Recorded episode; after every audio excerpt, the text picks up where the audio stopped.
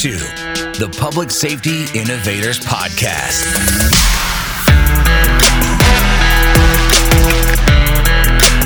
Connecting you with experts and trendsetters who are leading innovation in law enforcement, private security, and personal protection. And now, your host, Adam Wills.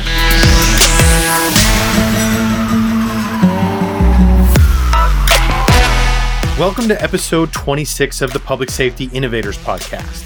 Sometimes in life, you connect with people by chance whose purpose is so well aligned with your own that it excites you. Rob Campbell is my guest on the show today, and that is exactly the experience I had when we first connected. Transition has been a big topic of discussion lately in law enforcement circles.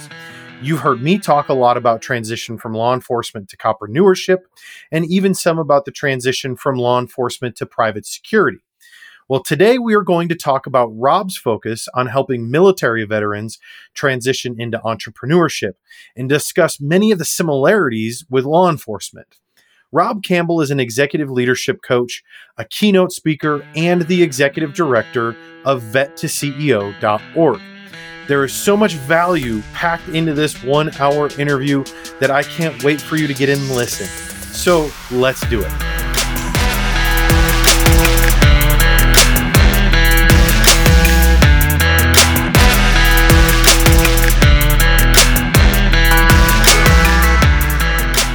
All right, Rob, welcome to the Public Safety Innovators Podcast. We are here today to talk a little bit about transition. Is that right? You bet. Good to be on the show, Adam. Yeah, thanks for coming on. I'm really excited about this. You and I, we connected a couple weeks ago through LinkedIn. Actually, I think it was. I'll give a shout out here. Bill Massey, I think, was the one that introduced us, if I remember correctly, right? Correct. Um, so yep. I know he's he is a regular listener of the show. So shout out to Bill Massey. Mm-hmm. Um, he introduced us, and we we got on a call, and we kind of discovered that we were really sort of focused on the same thing, but with sort of different audiences. You know, I've I've uh, been focusing on trying to help law enforcement officers transitioning out of law enforcement into what I call coppreneurship and starting their own businesses. And on the other side of things, you're focused on military veterans doing the same thing. Is that right? It is, yeah, very similar. And that's why I enjoyed our conversation so much a few weeks ago.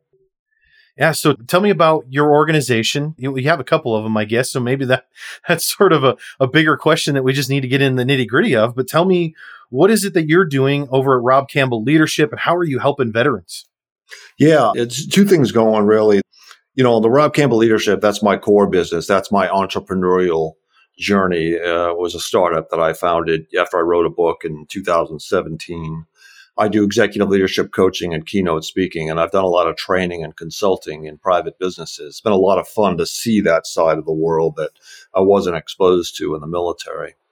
At the same time, uh, you know, I wrote my second book about veteran transition. So it is a passion of mine, and I love connecting with veterans uh, and anybody, really, even law enforcement that's going through a transition, and hear stories it kind of feeds my, you know, my, my data points and things where I can talk more intelligently about what's happening out there.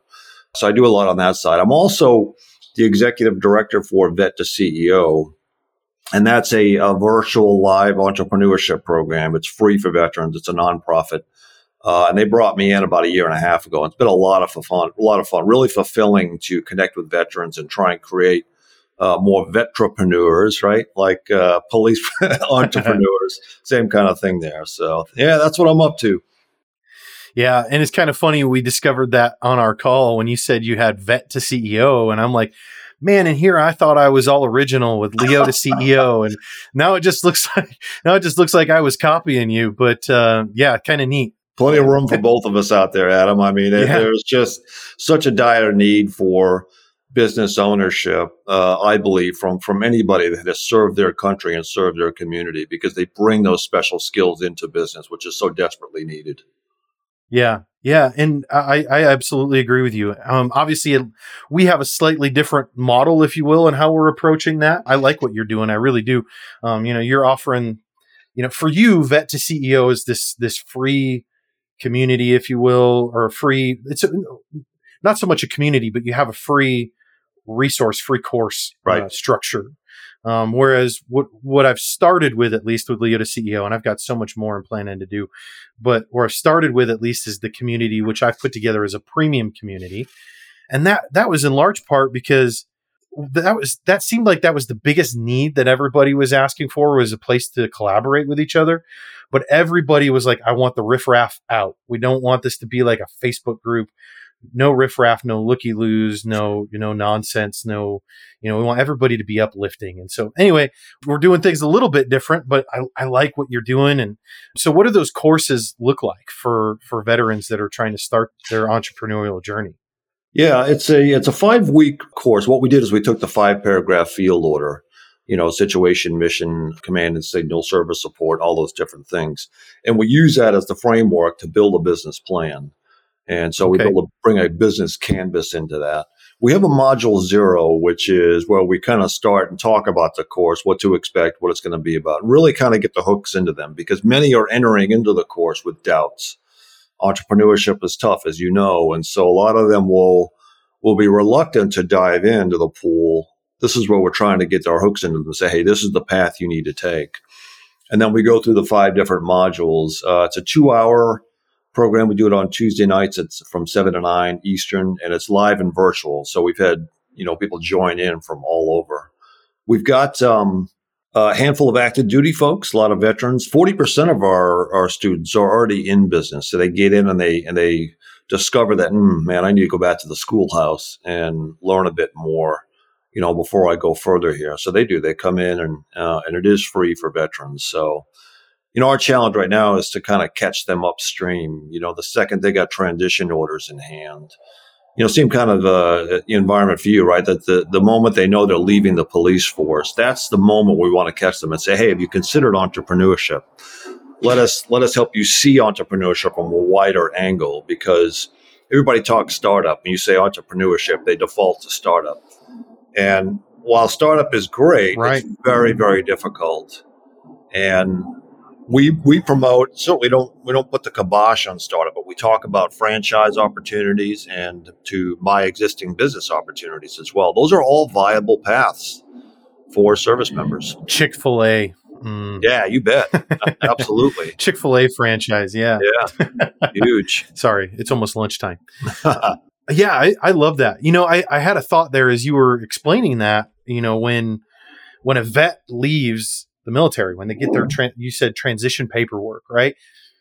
There there was something that just dawned on me right there that I hadn't thought of before about the big difference between transitioning out of the military versus transitioning out of law enforcement. And that's that most of the time transitioning out of the military is much more predictable. And I think that's been the big paradigm shift and mindset change that I've been trying to get cops in general to accept and recognize and do something about is that you don't know when your law enforcement career may end and you may need to transition. I planned on being in law enforcement until I was well into my 50s or 60s. That was that was what I always envisioned, you know, and after 15 years that just ha- wasn't how it worked out for me. And I've told my transition story here on the podcast um, and, and how I, I left law enforcement, but it wasn't how I planned it. And the fact that I had kind of this backup plan already in place, I was already freelancing on the side with my business. I knew that it was going to be successful. I knew I had something. And I said, all right, now it's just time to execute that plan and go full time with it. And I was able to create a successful company my first year out. Well, if I hadn't planned on that, I don't know what I would have done. I probably would have taken a job I didn't want, Right. whether that was with another law enforcement agency or who knows what. And how many cops out there get injured on the job and all of a sudden they can't do it anymore? Not Yeah, that that doesn't happen in the military, that's but it's it's a little different. It's a little different. It is. It certainly is. I I think you're you're absolutely correct in in that you know almost overnight you can go from being a police officer to now you're on the outside. And uh, I I don't know, but I would I would assume that uh, much like the military, you know, the police force is this uh, community, and it's it's a bit closed and separated from society, right? It's that you all kind of speak a certain language, wear the same uniform, come from the same kind of backgrounds, so it's very familiar to you. And now you're about to step into something very different. And so, yeah, it, you know, the more that they can prepare for that moment, uh, even if it's only just going through a course.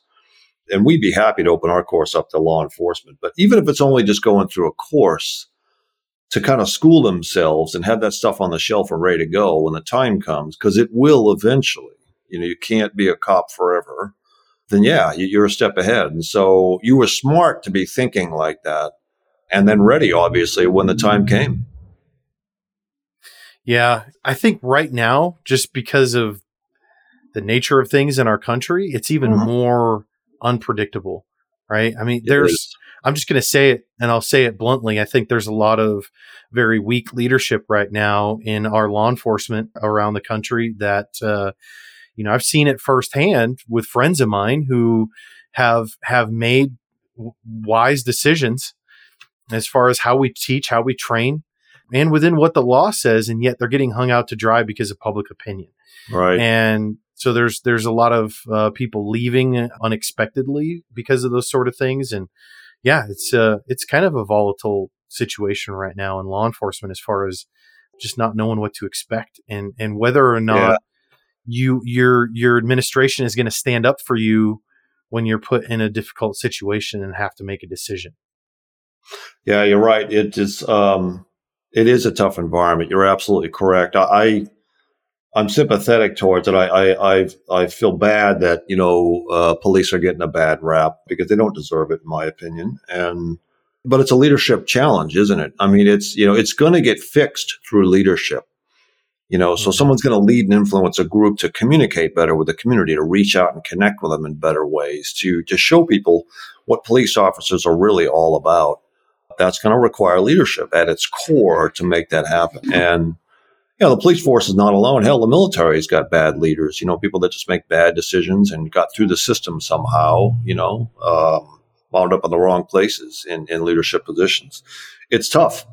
It's a difficult thing. And, and the problem a lot of organizations have, and I suspect the police force uh, has this as well, is that you don't have the ability to send an officer away for, you know, six months to go to a leadership school. Just immerse in leadership, taken off the street and off the force you're you're stretched so thin and the demands are so high, you just can't afford to do that. And then what happens is a guy gets placed in a position. Adam's a great cop. He's done really great things. He's got a you know super record. Let's put him in charge now of X. And you're just not prepared because you've got no schooling, no experience behind that. And that's what happens. So it's not necessarily the fault of anyone. It's just the system that doesn't cater to growing good leaders. And yeah, that's what I'm trying to do in my business, you know, one leader at a time, see if I can help. Yep, I agree. And we talked a little bit about that. I can't remember what episode it was, and I don't have it pulled up right now, but there was an earlier episode on the podcast where I interviewed Kerry Plemons from the University of Denver, and we talked mm-hmm. about the public safety leadership program. We, we talked about that exact problem and how this unique program that they put together there helps resolve that because you you literally you go away up in the mountains for three days with no no cell phone coverage, no internet. Three days, and you are immersed in leadership training and concepts with other public safety leaders.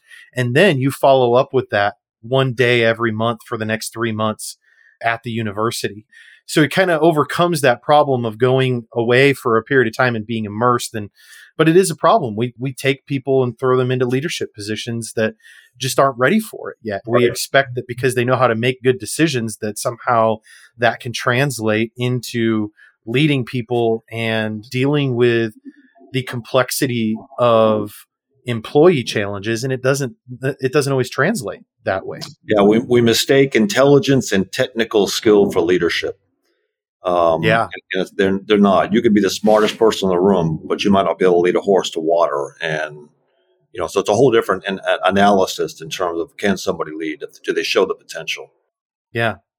Now we, we kind of got off track a little bit here, and I want I took That's us down a rabbit trail. That was that was completely my fault. um, I want to I, I want to put us back on track here in a minute, but while we're talking about the leadership side of things, I subscribe to the concepts applied in the book Extreme Ownership. Jo- Jocko Willink, yeah, he's a former Navy Fantastic. SEAL. Yep. This idea of leading both down and up, right? Everybody has the idea that we lead down, right? So you lead the people below you, but how do you lead upward in taking responsibility for uh, what you need to do and who you need to be for the person that's leading you. And I've always loved that concept Absolutely. that they apply. I mean, I don't know. I guess I assume that's the sort of thing that you you talk about with uh, your uh, coaching and, and leadership mentoring. Yeah, it's really it's it's really an important concept what he talks about you know extreme ownership. I mean that that at its core is I, I own this project and all that goes with it and all the failures that go with it, whether they're in my control or not, right? And, and you could go yeah. deeper into ownership, but you know, in terms of leading up, like you were just talking about, that north and south part of leadership, you're right. We all think about those that we lead down below. Well, how do we lead our boss? You know, there's a, and there's a few things there. It's, it, you know, that the tips that I offer leaders in terms of leading your boss and it, it, starts with alignment. You know, where, where does he want to go? What is he thinking? What what is his vision in his future? You got to get a grip on that. You got to know what that is, and then get aligned with it. Yeah, there's, there's a saying that goes, uh, "When it's interesting to my boss, it's fascinating to me." Yeah, right. That's leading your boss. That's getting really excited about something he or she might have brought up that you know or, that is on their mind, but they haven't actually put into practice a lot of leading upward is using your boss boss's words against them. It sounds devious, right? Uh, but it's not. it shows alignment. I mean, if they keep saying things like investing in people, that was my mantra as a boss, and my my subordinates repeat that back to me. Not only do I hear it, but I see that they're practicing it. That's alignment. And now that's somebody I know is it understands where I want to go, and they're leading me essentially in that respect and you know I, there's ways yeah. to influence the boss in certain different directions so a lot to talk about in terms of leading your boss but it's a very important aspect and people need to consider it formally yeah that that book transformed my perspective of leadership so significantly that when i was under sheriff still i made that required reading for yeah. my command staff and, yeah. and would be command staff so when i when I identified somebody that I thought, you know, this this guy or girl, they they possess something, and I see something in them that that that might lead them to be in a command staff position, I would give them that book, and I'd say, hey, I, I want you to read this book. And whether or not they read that book was often an indication to me of whether they were actually cut out to be in leadership or sure. not. If they didn't read it at all and they just stuck it on their bookshelf, that was kind of a clue. You know, I'm like, okay, they, they're obviously not interested, right? Yeah, and if I gave that book to them and they didn't come in to talk to me about the concepts in the book, that was another clue. But those that took the book, devoured it, and then were coming in my office constantly to talk to me about the concepts in it and how it was changing them and how they were applying it.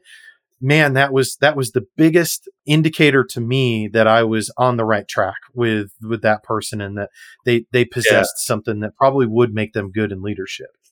Well, I applaud you for that, Adam, because you know what you did there is you you tried to overcome the the lack of leadership training and education somebody would experience in their career path or in in college.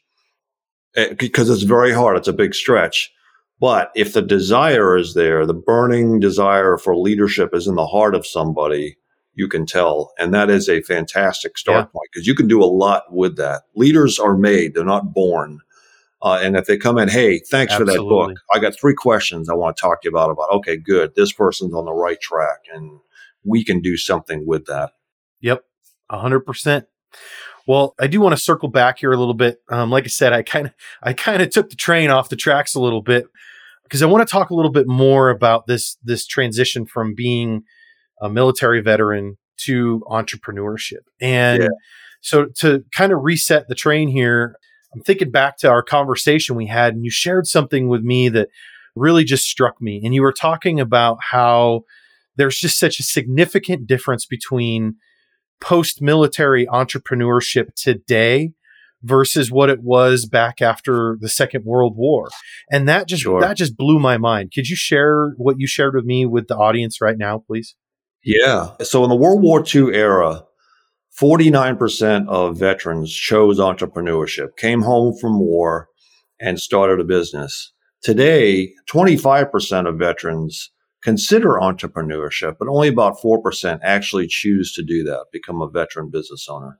So think of the discrepancy between 49% and 4%. Now, there's some reasons behind that, right? I don't know that we're ever going to get back to a 49%.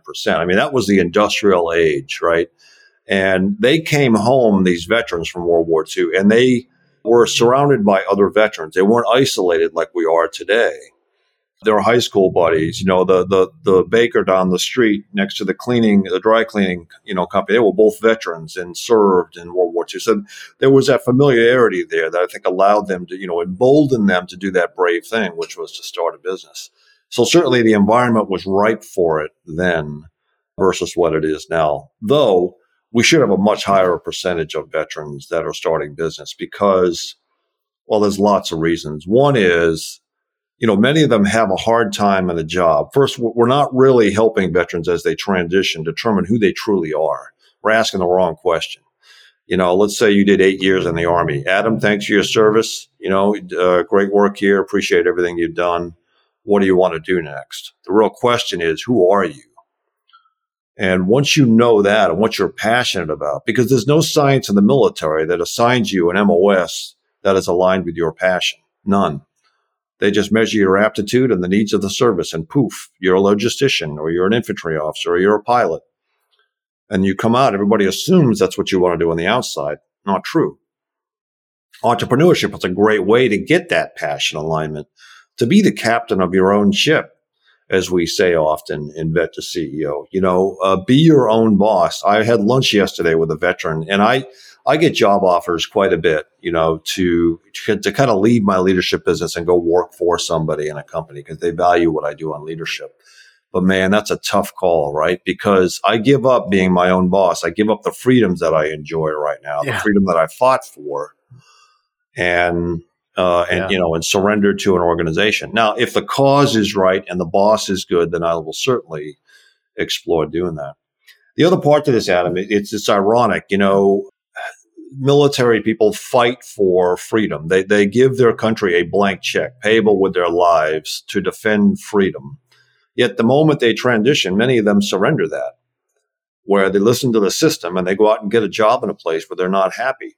Well, entrepreneurship can be a way to enjoy that freedom that they fought for. I submit that the police force is very much the same way. You sacrifice your freedom as a as a police yep. officer for the freedom of the community.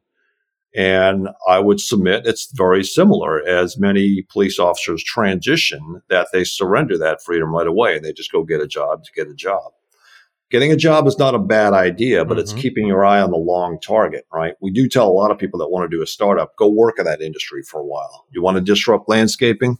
Pick up a rake, you know, and then you'll learn about the insides of that all the while getting ready yeah. for your startup dream and then go launch that, get to that place you're trying to get to. So uh, great question and really important. Yeah, no, that's uh, really important topic. Yeah, you just you just gave me a lot of stuff to unpack there, I think, or gave us a lot of stuff to unpack.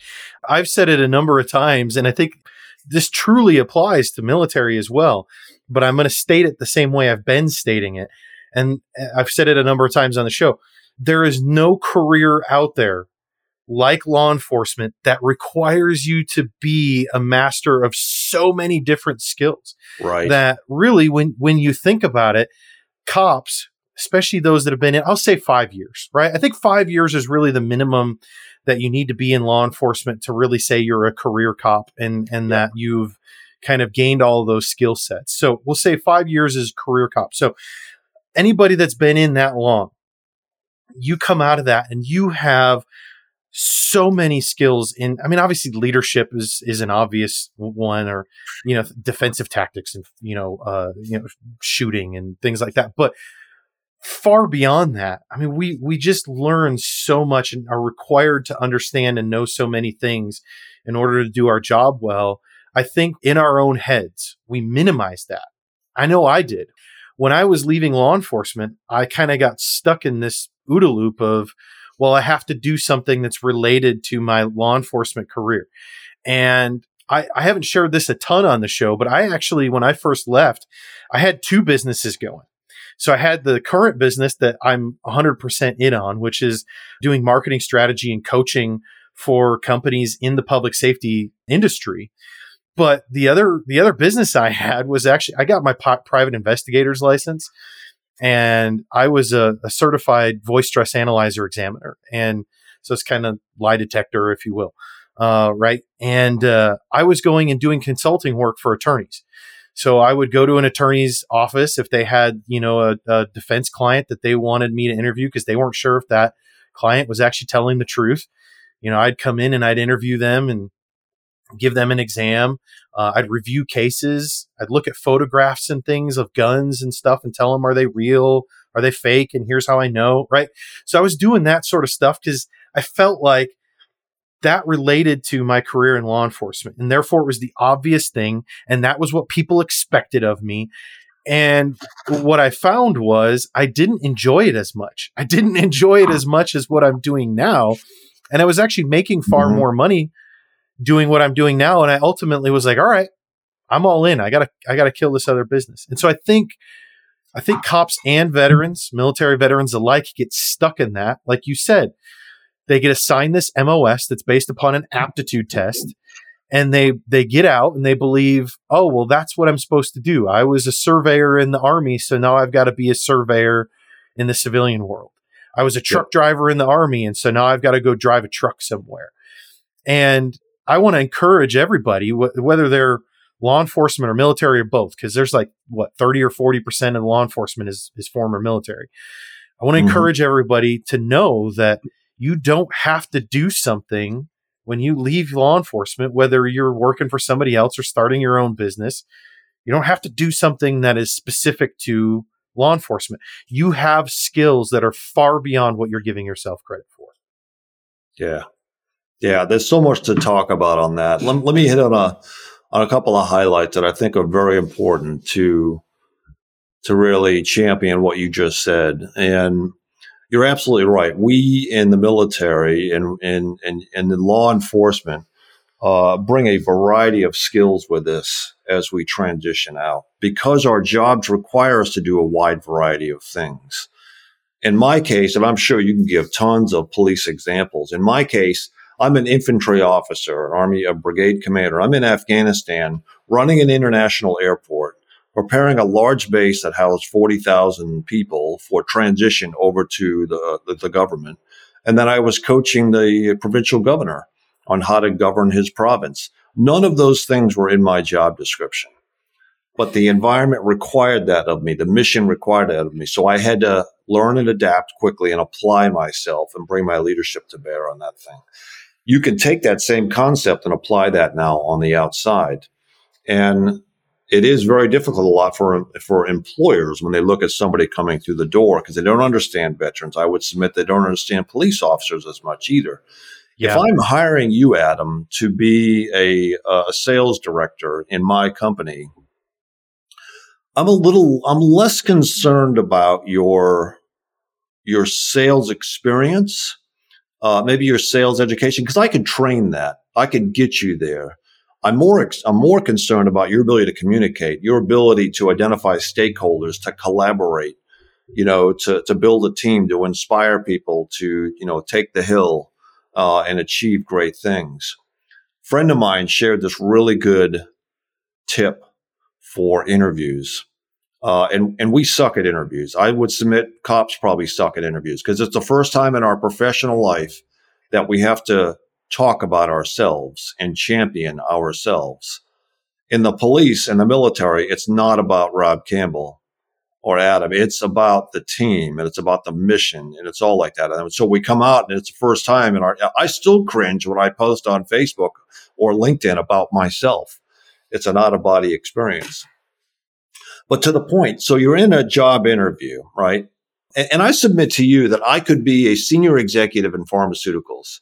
I don't know a damn thing about pharmaceuticals, but they wouldn't hire me for that. They would hire me for my executive leadership skills, my ability to collaborate, my ability to, you know, bring stakeholders together, to influence and do all those things that they require of that position. I can learn pharmaceuticals or at least get enough of it in short order to be effective in that organization. And that's a difficult selling point. But a friend of mine shared this tip in an interview, right? It might go something like this Adam, um, thanks for your military and your police service. You know, you bring in 18 years of experience into this role. You got a fantastic resume, really, really impressive, but you don't know anything about pharmaceuticals. Okay, fair. But the verbs are the same. It's just the nouns that are different right? You're hiring me to collaborate. You're hiring me to team build. You are hiring me to communicate effectively. You're hiring me to problem solve, to lead. I did all that and I can demonstrate that in terms of what I did. I bring that in the door on day one. The nouns are what I need to learn and I get that. And that's not going to be a stretch for me because I was forced into so many different environments in my professional career as a military, as a police officer that that won't be a hard thing for me to do. So it's really kind of, you know, reverse engineering it to tell a, a potential employer that, oh, I get it. I know I don't have experience in this field, but that's not what you're looking for from me. You're looking for someone that can problem solve and lead, do all those things I was talking about. You know, the verbs are the same, the nouns are different. And that's what we bring into the private sector and entrepreneurship. Yeah, agreed. Yep.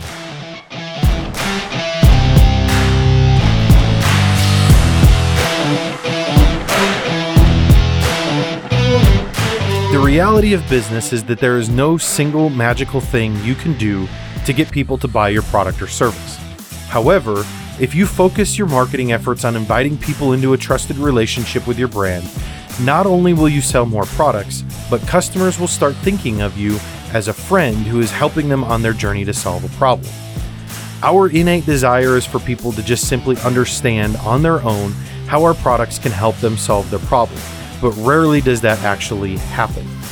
Because of that, simply asking people to buy our products doesn't work, at least not without building a trusted relationship first. You've heard me talk about the importance of a sales funnel before, which is a lead generator connected to an email nurture campaign for those that missed the class.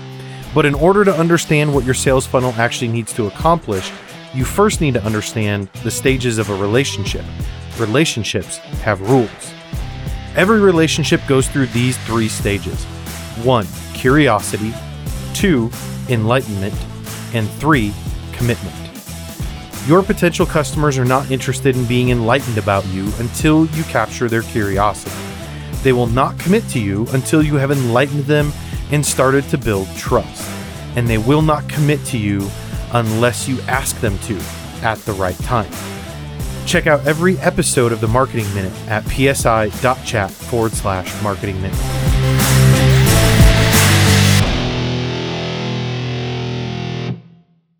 Do you get the impression that it is generally more accepted and recognized that someone who has been in the military for their career, especially in a position of rank, that it's generally more recognized that that person has leadership quality or leadership skill than someone in law enforcement. I mean, because I feel like that perspective is there. Like if you put two guys next to each other and you say, all right, this guy, he's been in the military for 15 years and was a lieutenant colonel.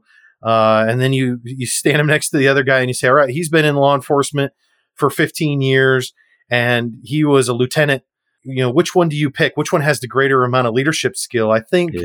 most of the time you're going to pick the military person. Is that right? Do you think that's a, I guess, do you agree that that concept exists? That that's the assumption, and B, do you do you think that's fair? Is that is that accurate or not? I mean, yeah, yeah what are your thoughts um, on that? Um, I, a, I do agree that that is a perception out there, and uh, I, I, think it's caused by you know certainly by Hollywood, right? What do you see when you see a cop show or you see a cop movie? You see a cop by himself or by herself, right? You don't see them leading. Now, when you see a military movie, what you're seeing is a leader out in front of a pack of people taking a hill, right? Or giving directions and orders in a group of people. So there's this notion that, yeah, you know, police officers are great, but they're not leaders. The military folks are leaders. Now, this is where I think it's really important. And, and we say this a lot, even in the veteran space of vetting the vet or vetting the police officer, because you and I could show up to a job and we both have very different experience. It all depends on what that job needs. If it's looking for something in leadership, well, maybe I got a leg up on you. Maybe I don't. Maybe I did four years and I was just a supply clerk. I'll bring leadership through osmosis because the military solves problems through leadership. Businesses solve problems through money. So I, am a, I'm a step ahead of the game as I come in the door, but I've not led to the extent that a police officer might have. And this is the challenge for employers right. to kind of see through that instead of just seeing a, poli- a cop and a former army officer. No, I see Rob and Adam and I'm able to look at their resume and have a discussion with them about their leadership experience and hear about their leadership philosophy that tells me that, yeah, Adam is the guy I want, not Rob, or vice versa. So, what uh, what's the solution to this problem of helping military veterans? I guess there's two questions here. Yeah. Encouraging them to go into transition into the right field after they leave the military and and b and probably this is our bigger focus. How do we encourage entrepreneurship? How do we bring that number back up from the i can't remember what you said was it 9% that actually yeah, it's like uh, become entrepreneurs? Four percent. It's even worse. How do we bring that back up? What do we do to change that? Is that a societal thing, or is that just direct impact on those those military personnel as they're as they're transitioning? Yeah, it's uh, it's so hard, Adam. I mean, it's so complex, right? Now that doesn't mean we throw in the towel and sit here and admire that problem. There are things that can be done. The transition program in the military right now is is not serving service members very well. At its core, it was designed to just get them a job. Now, the Department of Defense pays unemployment insurance and that was unemployment insurance was up in the in the billions uh, or was over a billion when the economy was bad, somewhere around 2008 or so. Uh, it dropped down into the millions when the economy improved. But that's a bill that the Department of Defense pays that it doesn't want to use money there. It wants to use it towards readiness and defense and things like that. Obviously, right? So therefore, the pressure is just to get a job. And that's it. It doesn't go any further than that. Adam, get a job. Okay, you got a job. Okay, good. We're celebrating. We got a win. No, because you went off and did something like you did in the military, like you did the private investigator stuff, and you wind up unhappy. You were smart enough to break out of that, but many people won't, or they might be anchored down and kind of stuck in that place. So I think there's, you know, certainly some uh, veteran service organizations uh, can assist, can fill that gap as service members begin to transition to say, hey, come here. This, we're going to give you what TAP Transition Assistance Program did not give you and help you see things a bit more clearly, including entrepreneurship. Like I said earlier, it's about trying to get upstream. You know, the magic spot is catching these folks once they get transition orders. I have not cracked that code yet. I, I, uh, I don't know. I talked to a lot of different people and I'm, I'm hopeful that I'll be able to penetrate the system uh, and get a way in there. You can certainly do a lot through Facebook and social media because you know you can't they can't restrict that. They can find you on those places. But there's so many organizations out there. There's way too many VSOs, and the space is crowded. And these veterans don't know, you know, one from the other really. And so it's it's the luck of the draw. I started this by saying that transition is hard because when is it, Adam? You know, when do you transition? Is it the day that you step outside the gates of a military base or that you take off the police uniform? Is it a year down the road when you've actually you're in a groove now? You're you're assimilated back into society and community, and you're you're thriving in a job that that you love. Is it four years down the road? I, I don't know. It, the the answer really, I think, to it is, is it's a journey. All right, I'm approaching five years since my retirement, and I'm very much still institutionalized as an army officer because that's seeped in so so deep into me because I did 27 years. Like you said, cop does five years. That stuff gets into your DNA, the language, the customs, the culture. So it's a journey, and I think what what what veterans need the most is they need mentorship, not only from veterans as they transition out, but from non-veterans that are the ones they learn from. Veterans learn from in the new space that they occupy.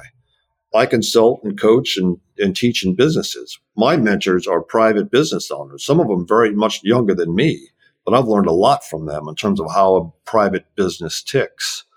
You know, and I consider them mentors in my journey that I can reach out to and, and grow and, and find that that passion and fulfillment in what I do. So maybe to summarize, you know, it's trying to get upstream, uh, you know, where they, they, and hit them at that moment where they're really their, their brains are thinking. You can remember probably back to your own transition when the wheels start turning. Okay, I'm about to take this uniform off, or I know I will at some point. What's next? And that that's where you can. Oh, I've got the answer for what's next, or I've got options for you.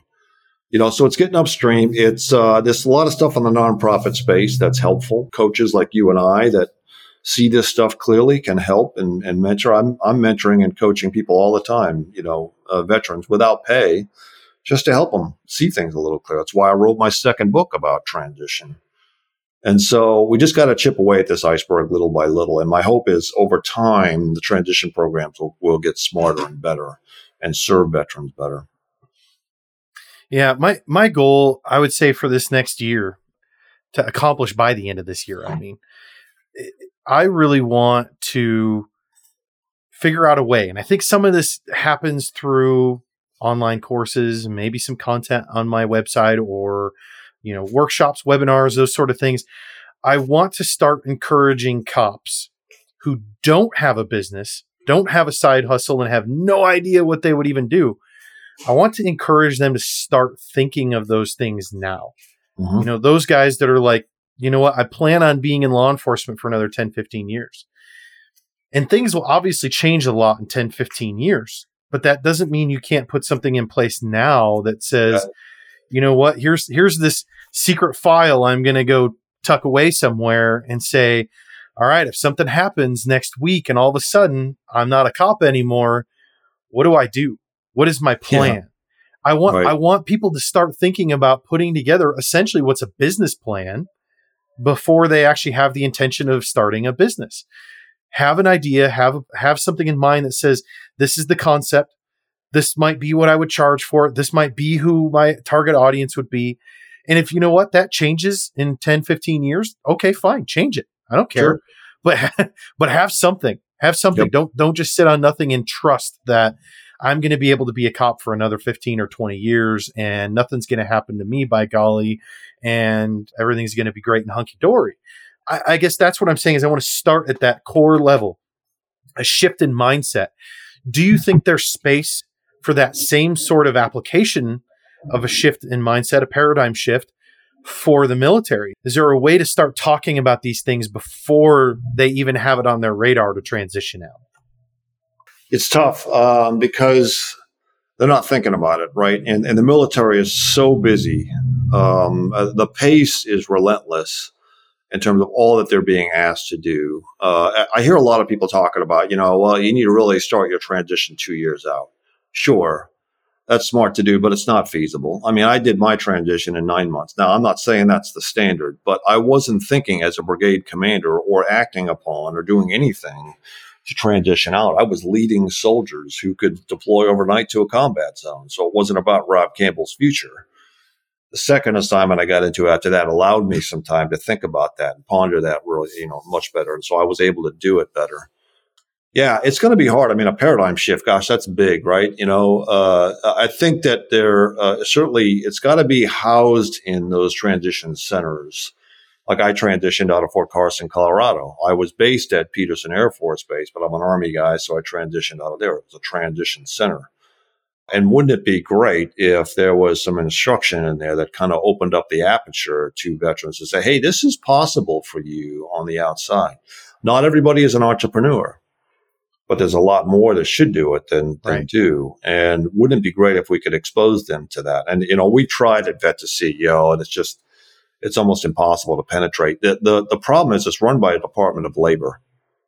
So it's this big bu- bureaucracy that does what it always does, regardless of outcomes. And it gets funded by the government. It's never going out of business. So there's no incentive really to improve things and to bring fresh ideas into the, right? So that's what we're up against. But again, it, I think it's like an insurgency. You got to chip over, chip away at this over time.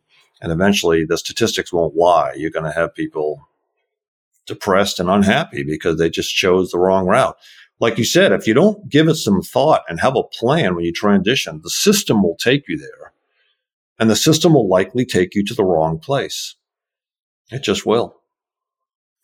Well, I, I think uh, you certainly set um, a good example of that, but I'm sure it didn't come without its own challenges and some some yeah. things that you had to learn in the process. And uh, maybe let's rewind the clock a little bit because i'm sure everybody wants to know a little bit more about you. Can you share with us like how did this all start for you? How did you how did you become uh, how did you come to join the military in the first place? Yeah. You know what did what did that look like? It was a complete accident adam. I jo- i went to college uh, if you'd asked me if I was going to be a career Army officer in high school, I would have laughed in your face. I would have absolutely no desire to do that. It was never a dream or a passion of mine. Uh, went to college. I was a basketball fanatic, played in high school, and didn't make the team freshman year. Okay, there goes that passion, you know, screeching halt. And I now I had to find something else. So I was pretty independent, wanted to kind of, you know, make my own way. And the Army National Guard in Massachusetts was offering big sign up bonuses. Well, that's beer money, man. I mean, I, I dove on that one, right? yeah. And I said, all right, you know, I'm joining the reserves. My dad was a reservist. I had maybe a little nice extra income for me and something to do. And I'd be proud to serve, you know, it'd be cool. So I did. And what I found was I liked it the challenge, the leadership. I felt it was a good fit for me. It was really turned into my new passion. And, and so off I went on to active duty and never looked back 27 years later. And I was an infantry officer, um, commanded at several levels. My hallmark assignment was command of a brigade in the 101st Airborne Division. And I learned so much in that assignment and had, you know, so much fun growing and learning and, and just bonding with the team. Uh, it was a really special time. I cherish those days. I, I cherish all my assignments. Uh, three combat tours, Iraq and Afghanistan, you know, a, a typical post 9 11 military career, and then retired in 2016 because it got to that point where I was done being in a tactical unit. It was time to be a general officer. Not to say that I even would have been picked because it's very, very competitive, but it wasn't what I wanted to do. My wife and I, our kid had graduated high school and we were almost empty nesters. And so it was time for us to kind of go take a new adventure. So we retired fall of 16 and I didn't have a clue what I wanted to do right? Hadn't thought much about it. I started letting the system seep in a little bit, going after corporate America because I figured, okay, I can lead at an executive level. Let me get into a C suite somewhere. But I had some friends and some counsel and thought about it long and hard. I just didn't want to jump from one frying pan into another. So I decided to take a year off. My wife taught school for a year to get us over the hump. Uh, always enjoyed writing, didn't have a plan to write a book, kind of stumbled upon that met a real estate guy that wrote a book in 100 days. You know, I'm sitting there with him at a conference, and he's probably 20 years younger than me. Cranked out a book in 100 days. Well, that kind of pissed me off, right? So uh, I was like, okay, that's a challenge. so I wrote yeah. mine in 90. Right? so I, wrote a book on leadership. Nice. While I was doing that, I said to myself, okay, I, this could be a business. You know, I could uh, teach, I could consult. This would be a big business card for me. And I've got so much to give. So I did. I started. It was a startup. I had zero market share. And man, what a journey it's been. Ups and downs and tough things, overcoming obstacles, learning about private business and all that goes with it. I mean, I, I was just a dunce at the start of this thing and I, I learned and grew over time. I guess the thing that helped me out as I transitioned is I knew what my core purpose was and that is to make a difference in the lives of others through optimistic leadership. I was fortunate to go through a course in the military before I took command of a weekend, two days, to help me focus inward, do some introspection, and develop that core purpose. And I always remembered I need to take that with me on the outside. And whatever I do, I need to fulfill that core purpose if I want to be fulfilled and I want to be passion aligned. So I was fortunate to have that as I as I went out into the world to know what I wanted to do, but I knew that, and I think that's what helped me, and continues to help me as I, I get other offers and look at other opportunities out there. Uh, that's a neat story, I think what's important too to pick up on there is um, that relates to our conversation we're having today. You you too were kind of confused or lost or unsure at the very least, uncertain about what transition looked like and what the end game was. Yeah. You had a purpose in mind, but you didn't know where the application of that was going to be. Right. And what you did was took some time. And I think that's something that w- can't be overlooked. And now I recognize not everybody has the the financial ability to do that. But if and when you can, sometimes you just got you just need to take a break, right? Yep. You just need to to separate yourself from uh fr- from that that that old environment, right? And kind of get your head straight, take some time to understand what is your purpose where can you apply that purpose what does that look like and i think that's uh, that can't be overlooked that's that's a pretty important piece of advice to give right there you know you didn't let me hit on something way. here adam i think it's really important uh, because you know you, you, talked about how i was just kind of lost in the sauce as i transitioned uh, not alone there i mean police officers the same way military the same way most of the people i know transitioning out have an earthly idea of what they want to do and never had to think about it because the military said, here's your job, here's your mission, move out. Transition is traumatic. That's an important analogy right there. Transition is traumatic. It is traumatic.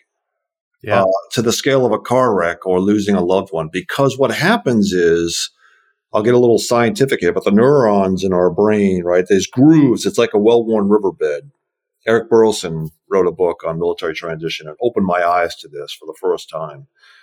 I, am so used to being on a military base and speaking the language and, and wearing the, the, the, uniform and all those things. And so it's a very comfortable place for me. I don't think about it much. When I transitioned out, I was forced into this new world that I had not been a part of. And so now everything's different. I can't talk like a military person.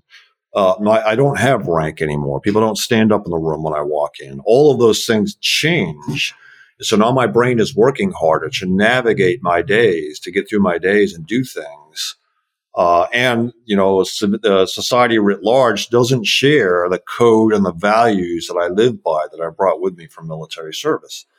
So it's more work and it manifests in stress and depression. And I have felt all those. I've never been suicidal. Yeah. I've got a great mate, my wife. She's a great teammate and we've helped each other through this but it's traumatic. It's a massive change uh, that someone's going to go through. So you're right. If they can take time, even if it's only two weeks, just to do nothing, think, take long walks, you know, really process what you just accomplished and went through and what would really give you satisfaction, you know, in your encore life. That's really important that somebody can do that. And like we talked about earlier, is joining a community, getting back to that tribe that's what Vet to CEO does for me. Every Friday at 10 a.m., the guys meet. There's four of us, and it's like being back in the squad. You know, we're cutting up on one each other, throwing each other under the bus, laughing. Uh, it's just a lot of fun, and we're, we're really doing some good stuff. And when you join Vet to CEO, you're part of a 4,000 person network there. Very similar to what you're describing, Adam, is that community. And I think that's where it starts. If you can create a community and bring somebody into it, well, then there you go. It's a community of police officers and they all can bond instantly because they know what each other has gone through. That's powerful. And, and you should not shy away from that as you transition. Yeah, absolutely. I can't agree with you more. Can't agree with you more.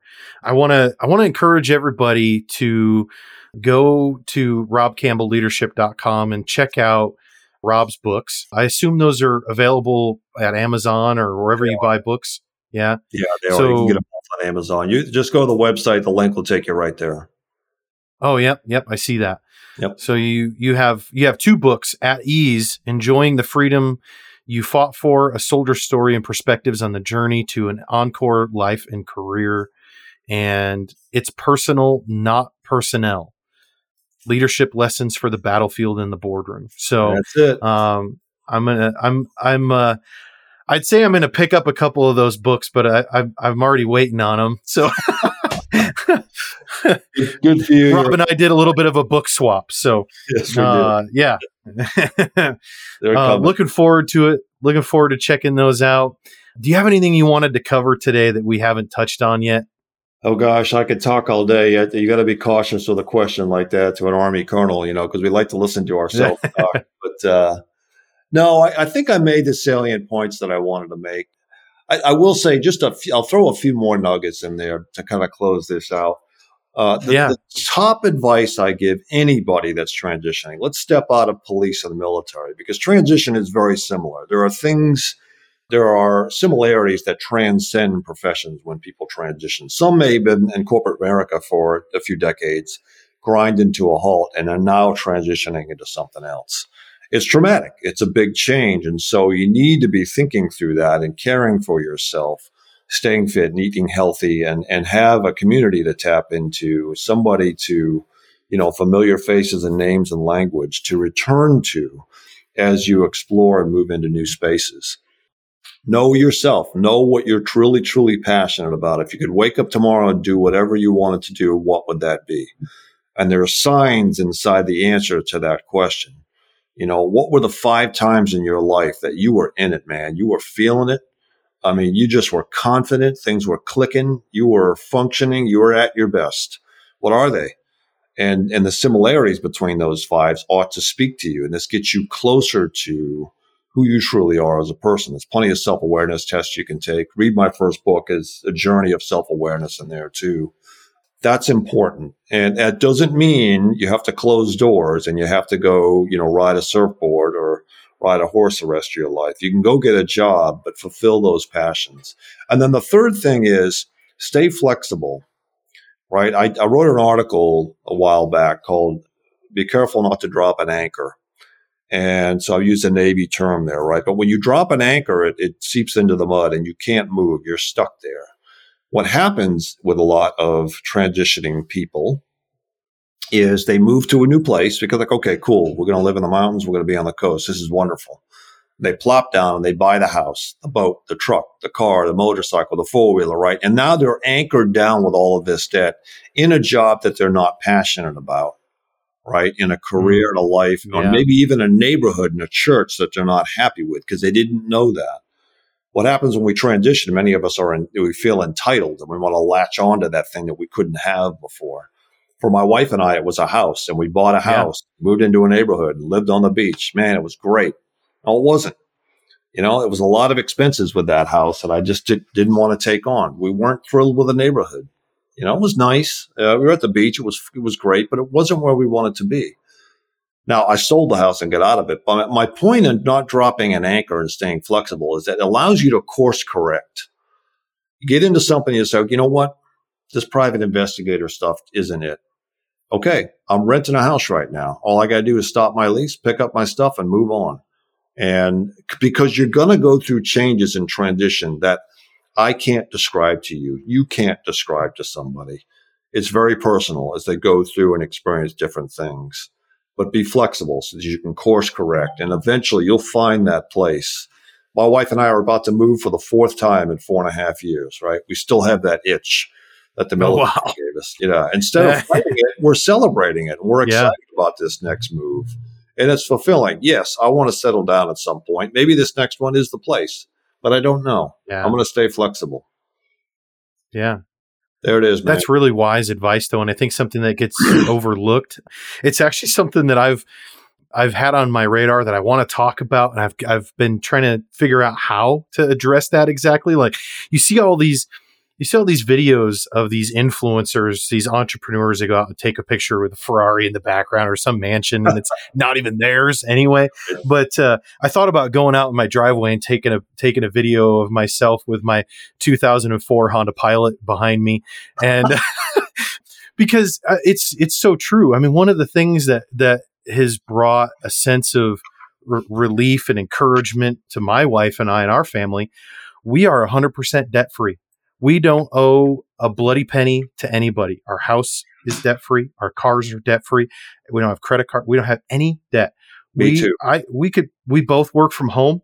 We could yeah. pick up and leave tomorrow if we wanted to. Uh, yep. I mean, obviously, there's some logistical challenges with that, sure. but none of them are financial in the sense that I got to pay anybody or deal with any of that. You know, and, and there's there's a lot of freedom with that, yes. and that freedom allows you to do awesome things, not not just in your personal life, but with your business, right? I mean, it gives you the freedom to be able to, like you said, test things out a little bit. And that's huge. It's it's a huge thing. And I mean, we all have that desire. Like you said, you want to buy the things that you couldn't have before. Right. But the debt and the the that responsibility that comes with that is not always it's not worth yeah. it in the end. It's an anchor. Uh, I'm completely with you. So you're ahead of me. I'm eight grand away from being debt free oh man, that's awesome. burning down the track, right? And and you want to talk about liberation and freedom. I, that helps me sleep at night, right? Because uh, yeah, it feels I, good. I, and I recognize I'm fortunate. I have a military pension, uh, which is pretty good. So the bottom's never going to fall out for Rob Campbell. But to live off of that pension alone is tough if I'm in debt. I'm paying on a bunch of things. Yeah. So I'm with you. Awesome. Well, folks, uh, Rob and I are kind of leaving the door open and talking about some opportunities to maybe collaborate on some things going forward here. So you certainly haven't heard the last of Rob uh, here in, in, in conjunction with me, and so uh, looking forward to to what may come from that. And uh, otherwise, you can obviously get all the show notes and everything we talked about today. I'll link to Rob's websites and and his books and all the other things we've talked about today in the show notes for this episode. Um, you'll find that at psi.chat forward slash 026 for episode 26. And so we'll catch you next time. And Rob, thanks again for being on the show. And everybody, just remember to stay innovative. Thanks, Adam. Proud to serve. All right. Take care.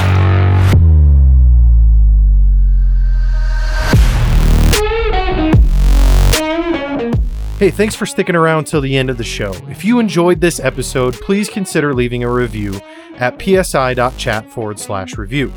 I would love to hear your feedback, and it will also help other public safety innovators like yourself find the show.